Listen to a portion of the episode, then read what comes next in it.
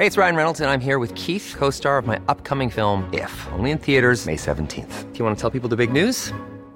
All right, I'll do it. Sign up now and you'll get unlimited for $15 a month in six months of Paramount Plus Essential Plan on us. Mintmobile.com slash switch.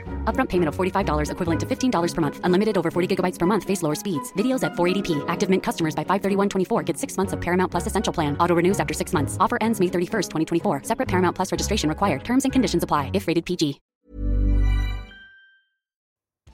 Hello, you are very welcome to The Tonight Show. A horrific attack on a teen in Navan causes outrage. We'll bring you the very latest. We'll also be live in New York, where Harry and Meghan are involved in a near catastrophic car chase. Is our country's diet killing us? We debate. Do join our conversation online with your comments and your questions. It's hashtag tonight VMTV.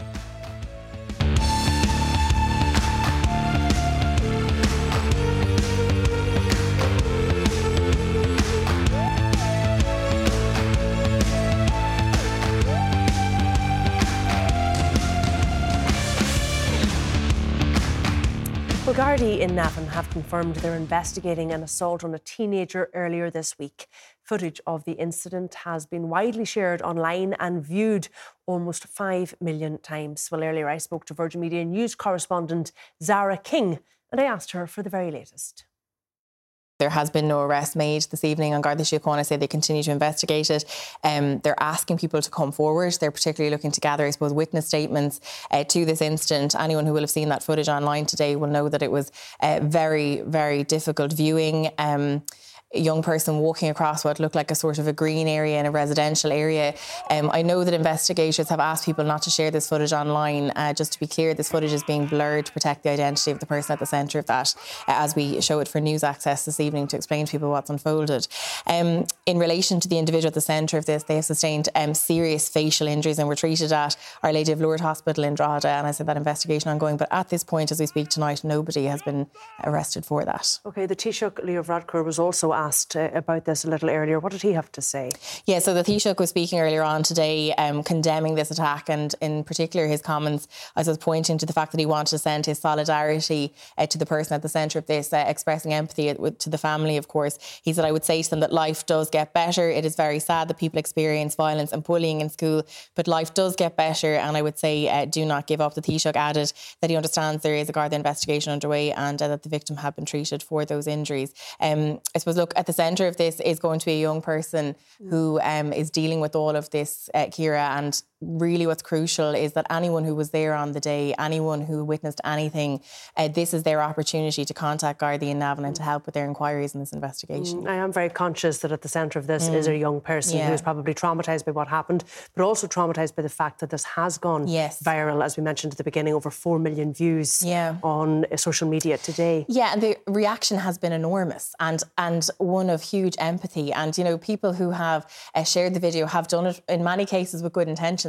They've, you know, they've shared it to be um, sort of, you know, condemning it and to say solidarity with the individual. But unfortunately, I suppose, uh, as people retweet it and share it, perhaps they're not conscious of the fact that maybe they don't realise that actually sharing it is sort of um, perhaps adding further to that individual's um, distress. So, yeah, absolutely. I think the reaction online has been across the board. People are horrified and shocked. I think people um, sort of can't believe what they've been witnessing today. That's definitely been the sentiment across the board. Uh, it's something that was echoed as well today, just in a statement um, by Mary uh, Seery Kearney, who of course is Fine Gael's Seanad spokesperson on children as well, uh, who just said, "Look, this is appalling viewing," and uh, said it was a sickening display of violence. All right, Zara King, thank you for coming in to us this evening with that update.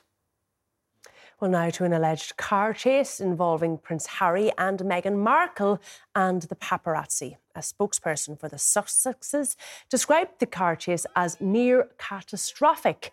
It happened after the couple and Meghan's mother attended an awards ceremony. New York Mayor Eric Adams spoke about the chase earlier. I don't think there's many of us who don't recall how uh, how uh, the, uh, his mom uh, died and it would be horrific to lose an innocent bystander during a chase like this and something to have happened uh, to them as well. So I think we have to be extremely responsible.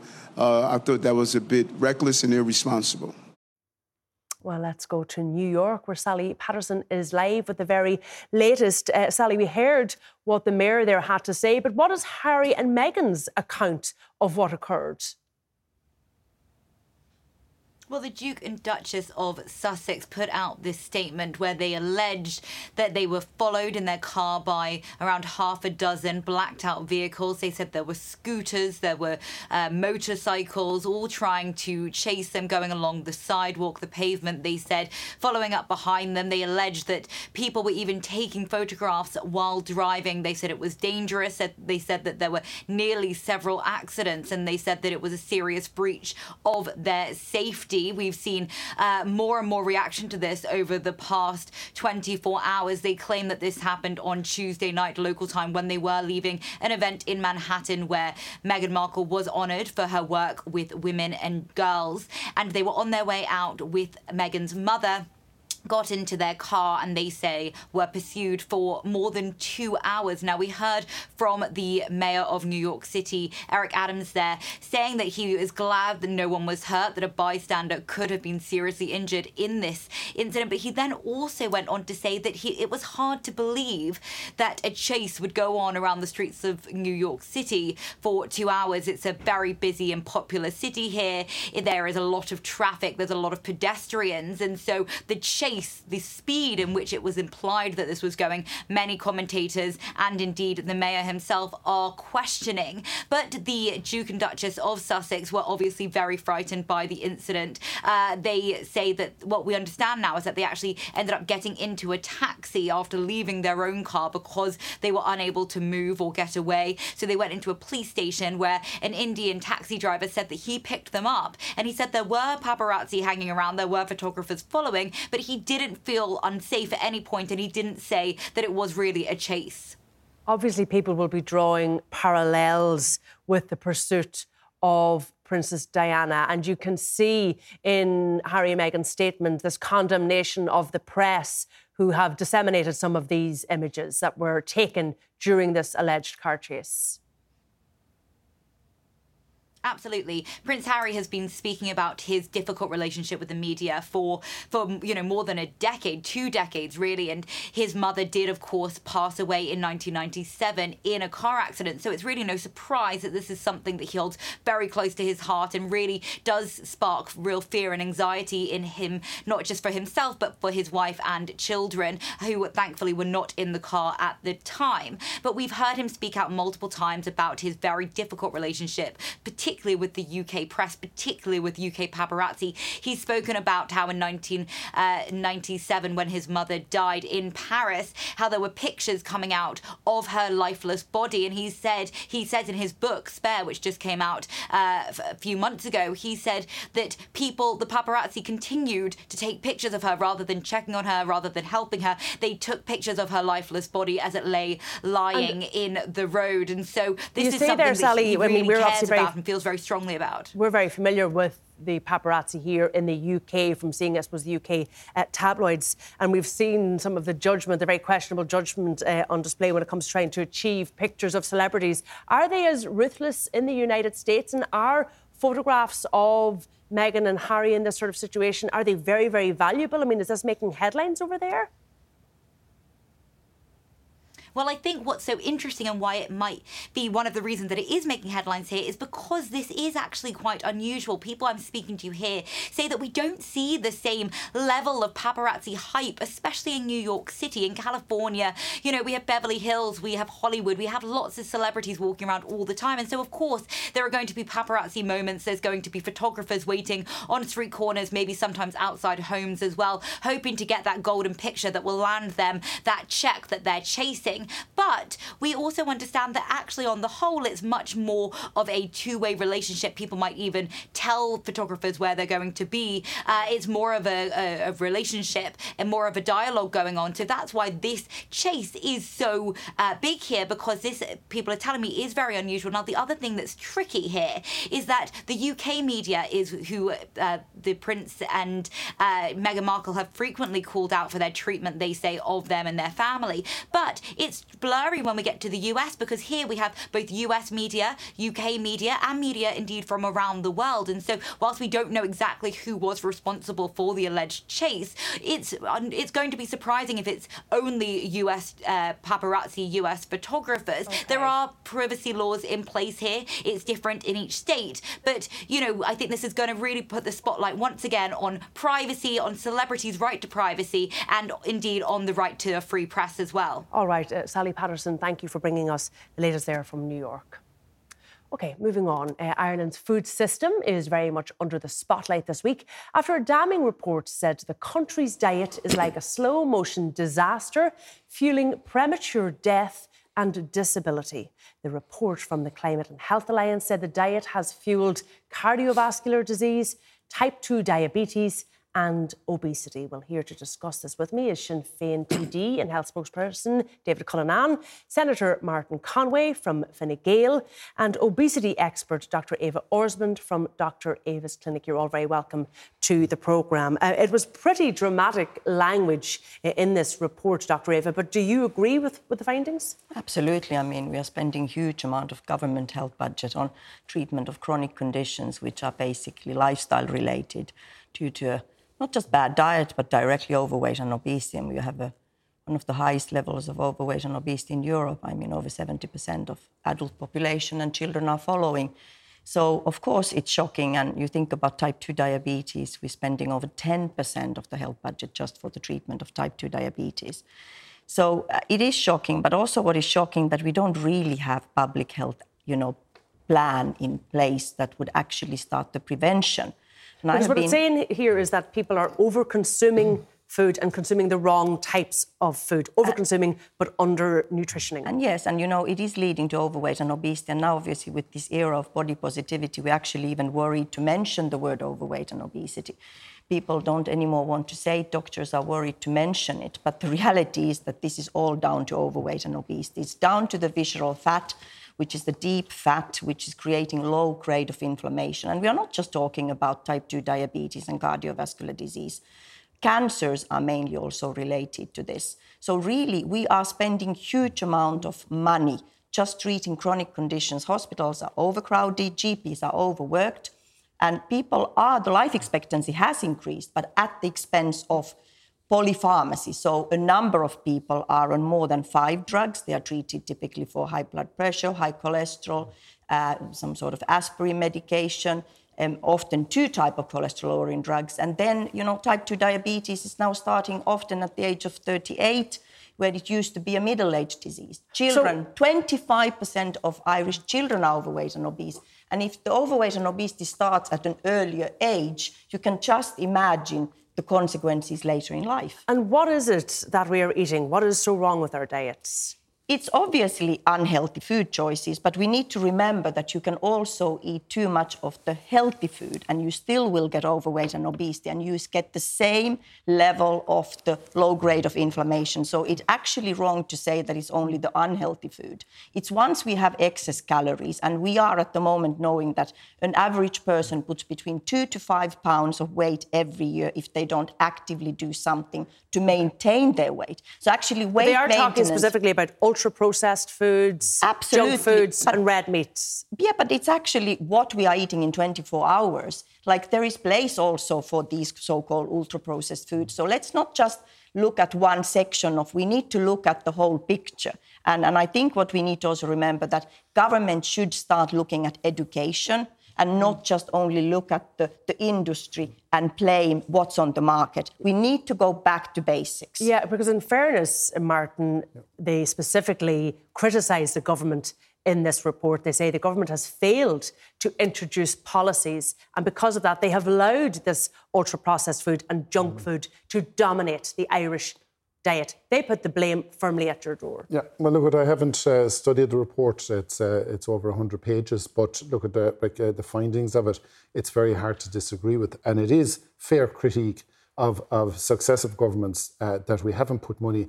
Uh, in the way we should have into education and particularly educating people in terms of food uh, how to eat food properly and appropriately. We also haven't. Why, why haven't they, I yeah. suppose, Martin? Because this is nothing new. There have been multiple reports from other organisations talking about mm. the obesity epidemic in this country. You see, we, we, uh, it hasn't been done. Now, look, at we have seen a, a significant increase in uh, uh, healthy free school meals and, and that type of thing, uh, which has been brought in over the last number of years. So when a young person uh, goes to school, irrespective of the background they come from, at least they know uh, there will be a healthy meal for them. Those initiatives are, are, very, very important. But I think what we need is a similar strategy to the anti smoking strategy that we've had very successfully uh, uh, seen the reduction in the numbers of people smoking uh, over the last two decades. I, I, suppose what I'm, what I'm trying to get at, I think we all know what needs to be done. Yeah. What the report's saying is the government has failed to yeah. do this, uh, and they and they've had this information at their fingertips yeah. for a long time. Well, look at um, is um, nothing new. There is Healthy Ireland projects out there, but look at it, it, it, it, it's a societal change that's needed as well. I mean, the government can do so much, uh, but ultimately, uh, uh it has to start at home. Parents have to uh, uh, take uh, control of, of their children, work with their children, educate their children. It's children and adults now. It's not just oh yeah, no. well, report. children become adults, so you know, you know it, it, it's a natural progression. Uh, what really does concern me, though, is the number of uh, people with disabilities who uh, are overweight and obese, because uh, people with disabilities traditionally in this country weren't encouraged to be active. I'm on the board of directors of Active Disability Ireland, which is doing huge work uh, in getting young people who are not Paralympians or not people uh, who qualify okay. for Special Olympics, but people who just have a disability to just get them active, get them out doing their steps, uh, uh, and get them moving about because. All right, it, I just it, want to put some of this to David yeah. Cullinane because what Martin's saying is here look, the government are aware they can do more, but they can only do so much. People need to take responsibility themselves too. Well, I think the starting point here is that the report is a wake up call for all of us as individuals, and it does make a lot of individual based recommendations in terms of what we eat, what we consume, and so on. So, obviously, all of that is an issue for individuals. I would agree with Eva that education is really important here in terms of uh, what we eat. And we know that cardiovascular disease is a killer, a huge killer with cancer, and it is linked to diet. So, obviously, eating better in terms of uh, food that's based on plant proteins, proteins and fish. Uh, and whole, whole, whole grains and so on are all very important, and all of that has to be part of promotion uh, but I think we also have to look at what the government can do and should do as well. And one of the recommendations is that the government would impl- implement and update the national guidelines on food consumption to look at making healthy foods more affordable. We have a very real crisis at the moment, obviously, with food affordability and people in food poverty. And I think if we want people to eat healthy foods, the government have to do more to make sure that healthy foods are more affordable and okay. more accessible to people. Do they also need to try and make unhealthy foods more expensive? Well, I would be slow to talk about increasing revenues and taxes on any food at the moment because the context and the backdrop right now is that we have a cost of living crisis. I think we have to look at the carrot first before we look at the stick. Okay, I think it would be better, better if we looked at making healthy foods affordable okay, as a starting Eva, point and invest in education. I just find it incredible we're talking about that, you know, expensive of, of food, but actually look at people always find money for alcohol and they find money for takeaways and all the things. So I don't know if it really is about the expense of the food, you know. But there I is think, a cost of living crisis. Yeah, I know, and, that's fine. But you know, we really need prices. to start looking at the education. Education basically at school level. But look at our doctors and nurses. Our doctors and nurses are not knowing how to educate people. People are told to lose weight if they are told to lose weight, but they are not giving specific advice. Our uh, food pyramid is totally outdated. We are still recommend. You mentioned there that we should eat whole grains. Irish people love their bread. Bread goes from the morning to the evening, and it's very high in carbohydrates, very low in fiber. We need to talk about people to educate to eat vegetables. We're living in a country where we have plenty of cabbage, plenty of turnip. We need to go back to basics and stop actually just looking at these. I think many of these these findings on this. Uh, report, we have found them and seen them many times before. There's really nothing new on this. Actually, now it's time to start doing actions and let's say the things the way they are.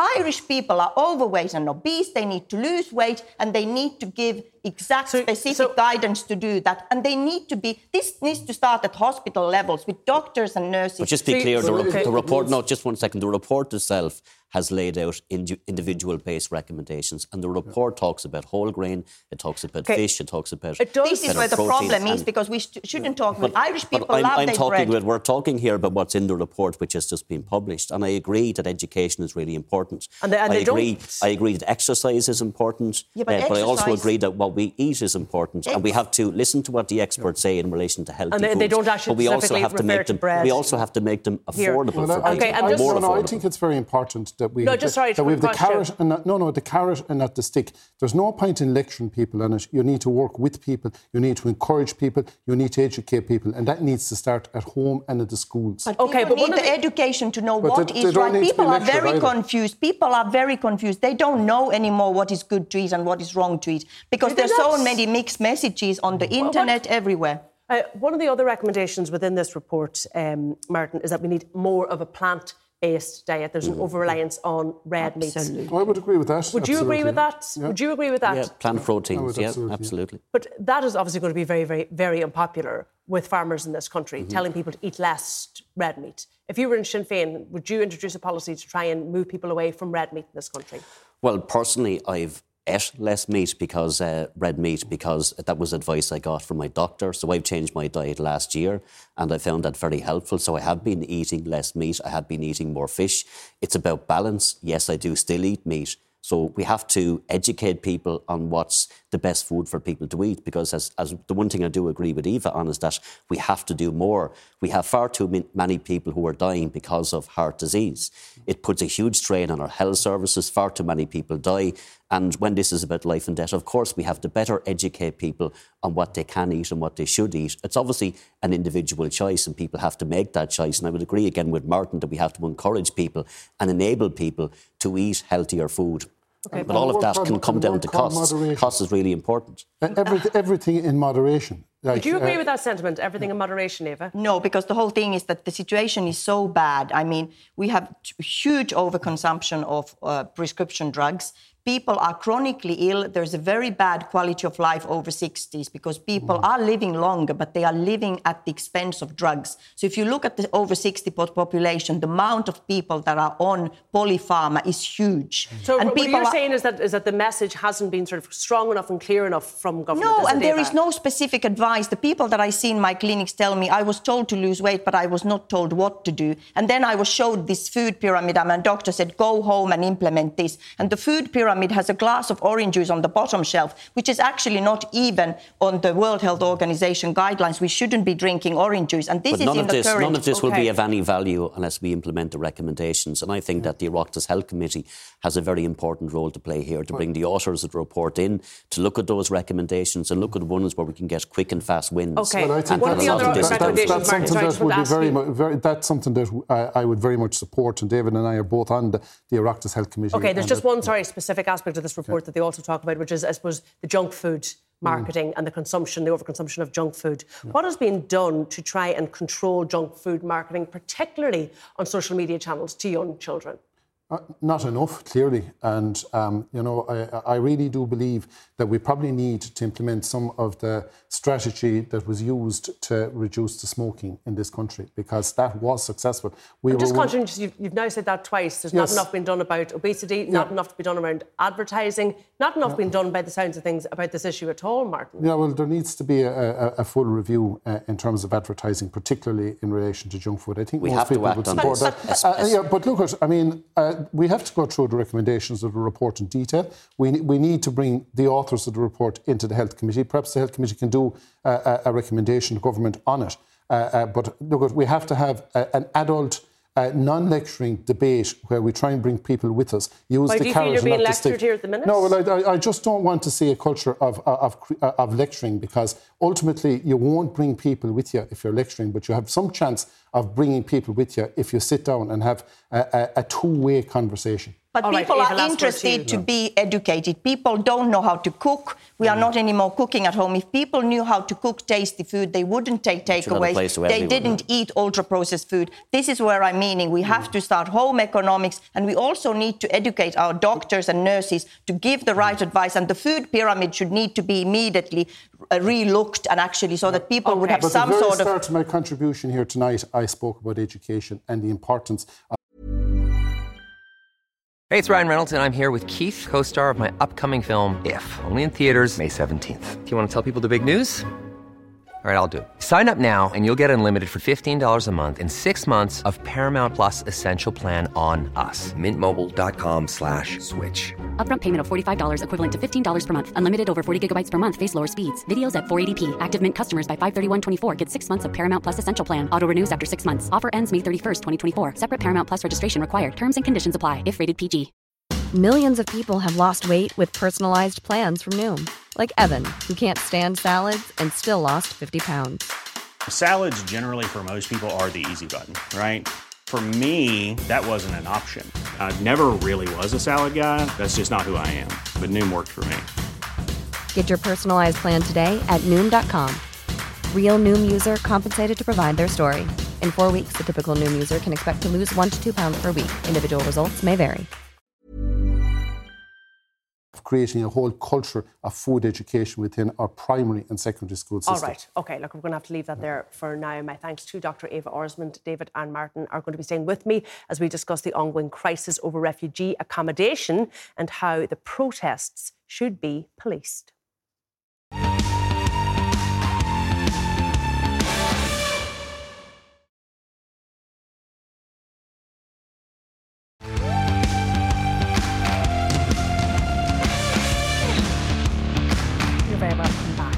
Still no resolution in the dispute over the use of a hotel in Clare to house refugees. Minister for Integration, Roderick O'Gorman, said today that it is entirely unacceptable for the hotel to be blockaded, adding that it has to be used.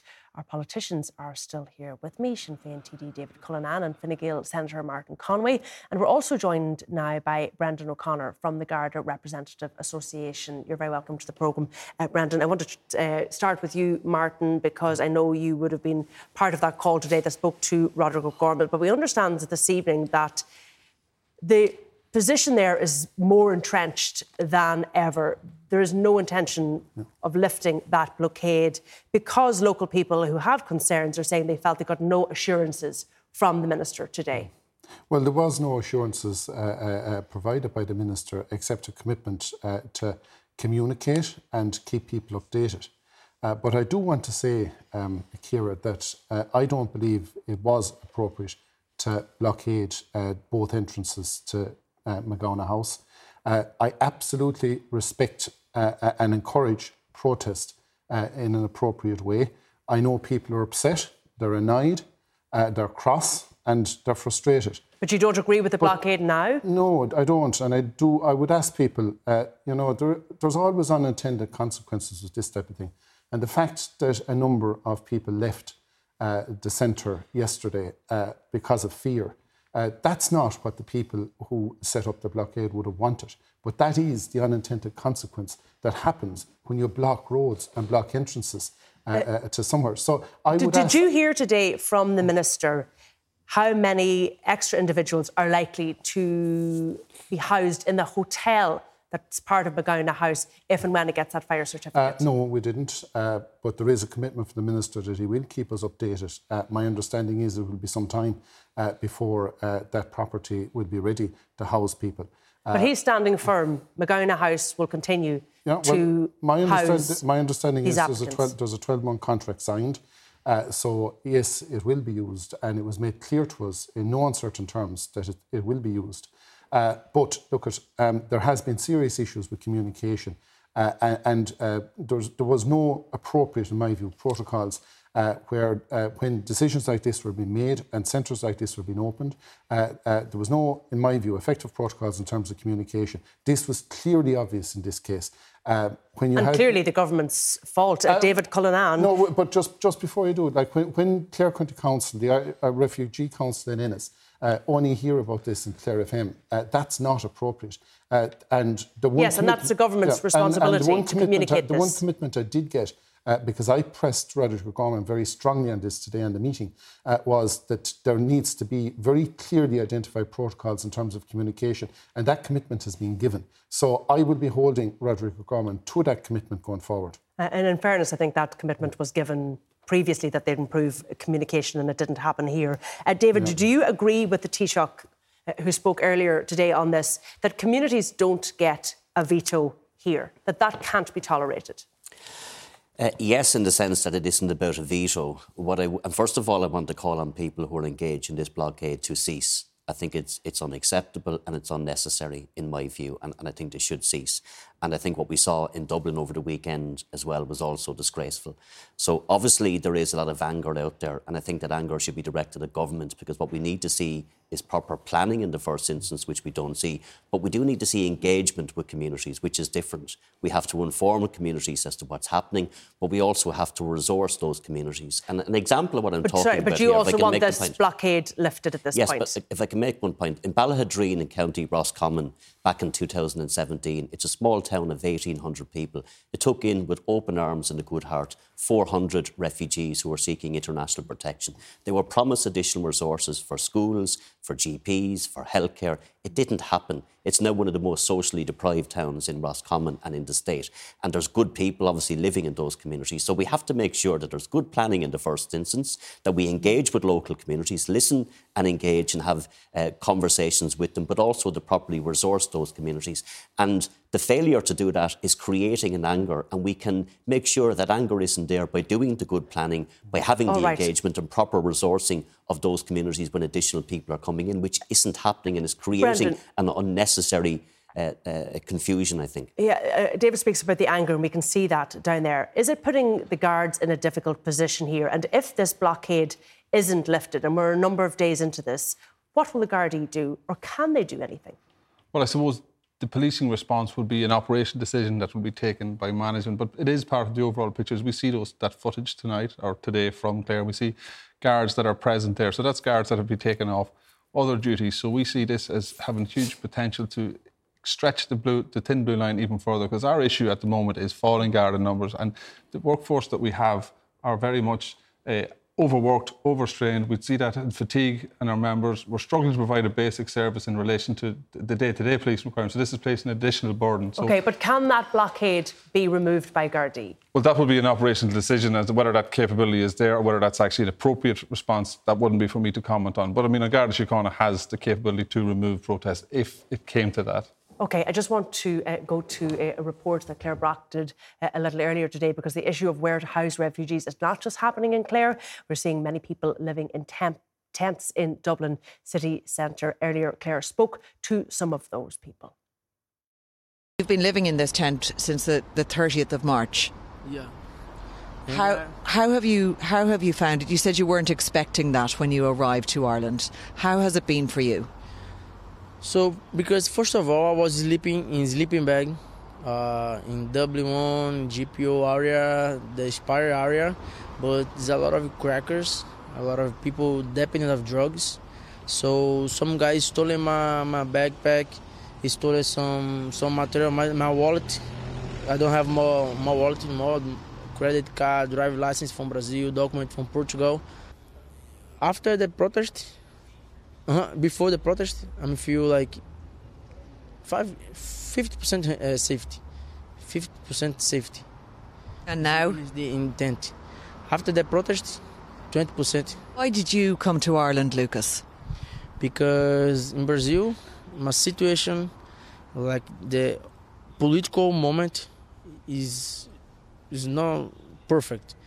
If you're from poor community like me, uh, you, you can see drugs, weapons. You know, it's not good for my. I wanna be. I wanna be a family and kids or something like this. Poor community in Brazil is not my my place to to ed, ed, give education to my kids. Are you hopeful that you won't be in that tent for much longer? Are you hopeful you will get somewhere to stay? I hope. I hope so. I probably I have I have a good God and God have a God's plan in my life. So I hope in three months, three weeks or one month, I I don't hear more. I hope so. Since you arrived into the country, you have been walking the streets and sleeping by day in the mosque in the city centre. Is that your, your situation right now? Yeah, it's my situation. Yeah, it's my situation. Yeah, yeah. I can't sleep because uh, we don't have home. We don't have accommodation. Yeah, yeah. It's logically we can't sleep. Yeah, and I stress. I stress, and uh, Even at the mosque, I can't sleep. I sleep maybe 30 minutes because uh, this situation it's not it's not easy. It's difficult to be homeless. And what have you been told about accommodation and emergency accommodation? Yeah. Uh, the IPU told us there is no accommodation. We have to wait, and uh, some people told us we have to wait maybe two months, maybe more, maybe less. We, we don't have any idea about the situation of accommodation. Yeah. My name is uh, Jesus Benitez, and my situation is uh, I am living here in, uh, outside IPO uh, in tent uh, near one month because I I don't have a permit of work. Then my my money for pay rent finished, and, I come here. And in this particular situation, being homeless right now, are you hopeful that you will find accommodation soon? Have you been told that there will be accommodation for you by this weekend? Uh, uh, only uh, IPAS say me, sorry, the call. Uh, say me you have to wait. Uh, you have to wait uh, every time. I have a send email for IPAS. Only say you have to wait. You have to wait, and uh, and after forget. You spoke in the Dáil yesterday about this situation, about the number of people sleeping rough here, waiting for emergency accommodation. Um, have you received any update, or have you any knowledge of, of you know, the, the fate for these people now, and where they may go to next, and how long they're likely to remain on here? Well, I believe it's shameful in a wealthy European country that we are seeing people forced to sleep on the street in tents because we cannot provide them with accommodation. We know that there are several hundred people now in this position forced to sleep on streets, some here in my own constituency just off Mount Street. As recently as Saturday, I was assured by Minister O'Gorman that there would be sufficient accommodation on stream this week to ensure that nobody would be forced to sleep on the streets, that none of the people currently here on and around Mount Street would be uh, still in tents. We're still to see that coming on stream clearly. There's real concerns about uh, about access to premises, for example, in Clare, where we've seen the protests. What we're clearly seeing is a lack of coordination, a lack of a coherent, coordinated government response. Minister O'Gorman's department has been left to shoulder the entire responsibility of housing those who come here seeking refuge. Simply not good enough. I've called on the Taoiseach to take hold of this, to coordinate this centrally, and request and require that all government departments do their share. We know even in uh, stone's throw from here, there are empty large premises, Jury's Hotel, Bagot Street Hospital, other vacant office premises that could be repurposed urgently and swiftly to provide shelter to those who are, who are seeking refuge here and whose homes were burnt out so shamefully at the weekend. Ivana Bacik there talking about, I suppose, the incident at the weekend and the concern she would have for those people sleeping in tents. Are the Gardaí concerned, Brendan, about this situation?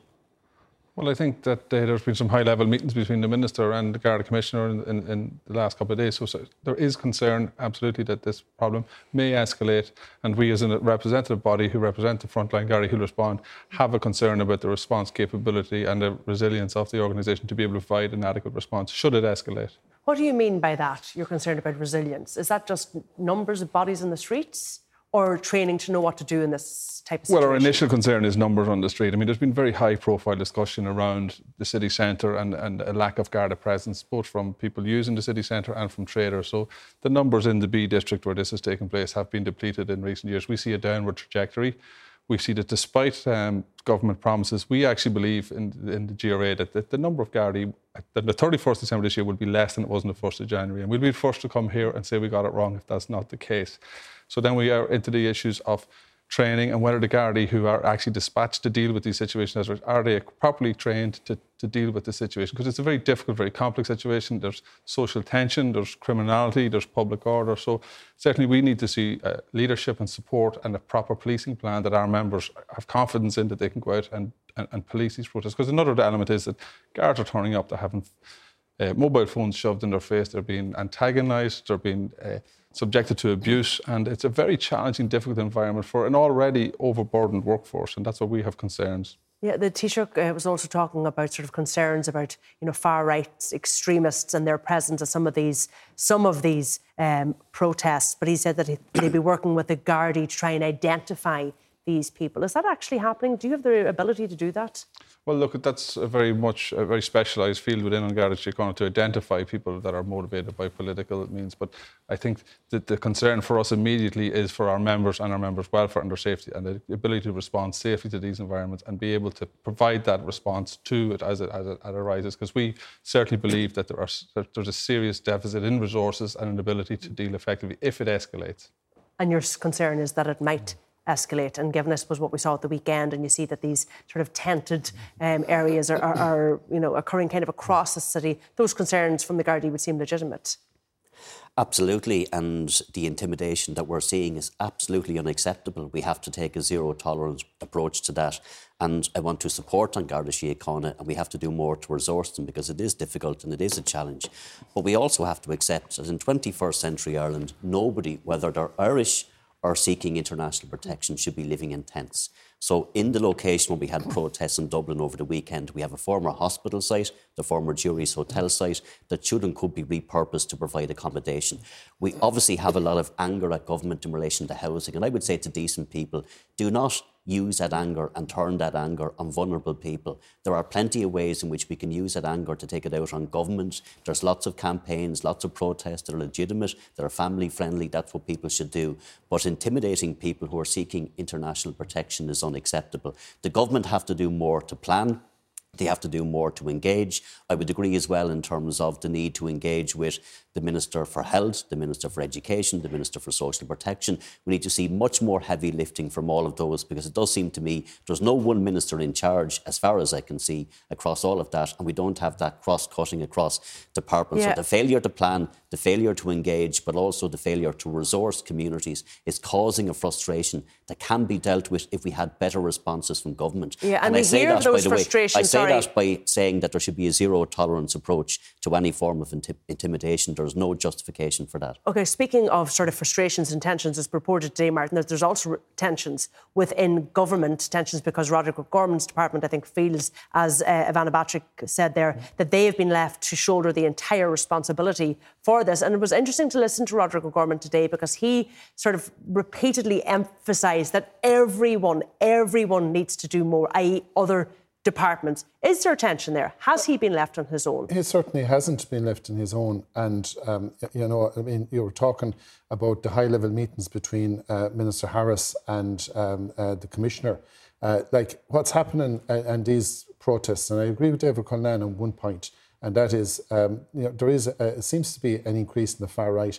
Um, actively engaging in these protests. It's horrific to think that that's now happening in Ireland. Uh, and I would just encourage people um, who may be uh, uh inclined uh, to join some of these protests. Absolutely, do not take any frustration. Okay, so you're saying, look, at the minister's not isolated, but Brendan's saying a lot of the guards are feeling a little bit isolated yeah. in these situations. Look, but it's very, very difficult. It's a new phenomenon in this country. Um, uh, we, have only seen that in very recent years. And uh, like, it, it, like it, it, does require, I would imagine, a, a new type of policing. And certainly from a government perspective, and I'm sure the meeting between the Minister and the Garda Commissioner today uh, did focus uh, around resources. And okay. I have no doubt whatsoever that the Minister will make whatever resources are necessary available to Drew Harris uh, in order uh, to ensure that his operation right. of these uh, uh, protests. you know, that hasn't happened. Well, all right, look, we're going to have to leave that there for now. Told us. don't know it. We have to leave that there for now. But my thanks to Brendan O'Connor for coming in to us from the GRA this evening. Up next, tens of thousands of hospital appointments and procedures have been cancelled this year. Why is this happening? We will discuss this next.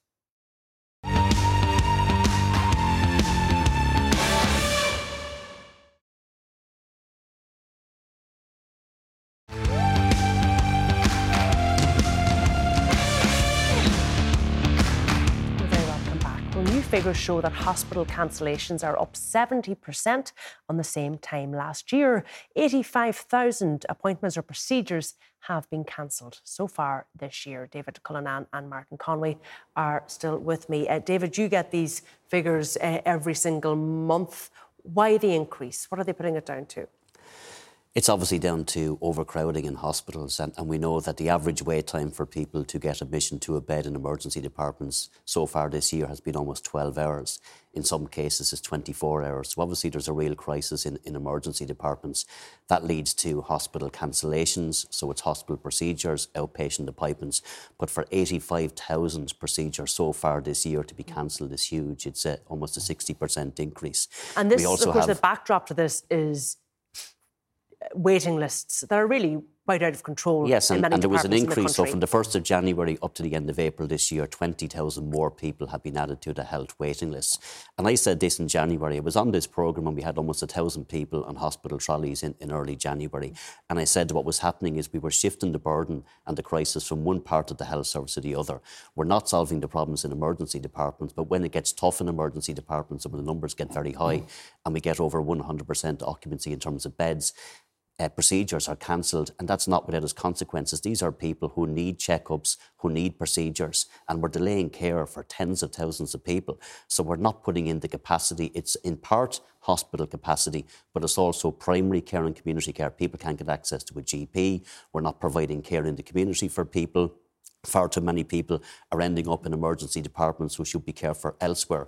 And that's what's happened because of the chronic underfunding and I would say mismanagement politically of our health services. Yeah, Martin, 85,000 appointments cancelled, people who we would assume have been waiting uh, a long time for those appointments. And the HSE are saying this is because of factors outside of their control. So was this landing at the foot of the Department of Health and the government? Well, look, at no, each and every one of those 85,000 uh, appointments were cancelled. You wouldn't, nobody wants to see them cancelled. But people will remember, and particularly even in my area, the Midwest, Limerick, Clare, Tipperary, uh, uh, the situation that existed in emergency departments immediately after Christmas this year.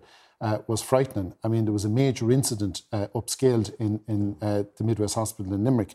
And resulting from that, then, that were uh, uh, procedures were cancelled. No, but these are these procedures were cancelled. January, January, February, February March, April, April, and May. The, the, winter fact, hospital April, crisis in fact, April was over. the biggest but, figure, uh, highest figure. But the, the, of course, um, you know, the, the, uh, the numbers in EDs uh, you know, they weren't just uh, confined to January. They were also confined. That's the problem, to It's an all year round problem. That's and, what we're and saying. As, and as David well knows, um, uh, you know, there is a capacity issue in, in some of our emergency departments, uh, but there is significant capital investment. For example, in Limerick, there's a new 96 bed block coming on stream, hopefully early next year. Uh, we're hoping to have an announcement very soon on a second 96 bed block because the only way that we will be able to deal with the situation in accident and emergency is by building capacity. But All right, you, so David Cullinane, there is listen, capacity being built here. Listen, we've been hearing. Your, we, you can't click your fingers listen, and uh, build capacity overnight. It's very either. frustrating for people who are listening. If you're one of those people who've had your procedure cancelled or you're waiting hours in an emergency department to be told you can't click your fingers. Well, you can't. Since the foundation of the state, Fianna Fáil and Fine Gael have been in government, come on, you've had plenty of time to sort out problems in healthcare. You haven't done it. Uh, we need more hospital capacity, absolutely. But if you want to really understand what's happening, look at the fact that people can't get access to whether GP care, people with chronic pain who should be managed in the community uh, are not being managed in the community. And also the home uh, support uh, uh, waiting lists have gone up from 4,000 to 6,000. So right across all of those waiting lists are going up and going in the wrong direction. Okay, people are waiting too long. and then you know, David, throwing your hands up yeah, in the air and saying this can't be solved overnight David, doesn't wash when you've David, been in government for too David, long. Con- David conveniently forgets that we're after coming through a, a, a very serious pandemic for uh, two and a half. It's not COVID's fault. Two, two it's your half, fault. It's your government's fault. I think the issues around hospital capacity existed and long I think before it's, all, it's also, it's also very important to point out that one and a half million people in 2022 uh, uh, were taken off waiting lists. You know, I think it was actually 1.56 million were taken off, 1.53 were put back on. So I think there was a 30,000 yeah, reduction in yeah, that waiting the, list. But, but it's gone up, you see, from is, January to April, so you're actually reversing that. The point is, over one and a half million people uh, did get their procedures in 2022. And just because people come off doesn't mean other people don't go on. Uh, but look, I like to think that you know there's a new CEO of the HSE who actually gets the issue uh, when it comes to waiting lists. He has been before our committee twice. He's coming before us again next week. Uh, I think, we need a minister for health that uh, gets it and yeah, will work um, with him. And I want to be that minister coupled, for health. Coupled, coupled with that. um, you, you, we now have a multi-annual uh, okay, winter, we have winter to go plan here. as opposed to a, a, a rushed All right. winter plan. We'll uh, have to go here. David of and Martin Conway, thank you for joining us this evening. That's it from us. Our programme is available as a podcast on all major platforms, and you can find us on Instagram and TikTok tonight, VMTV. From all the team here, good night. Bye.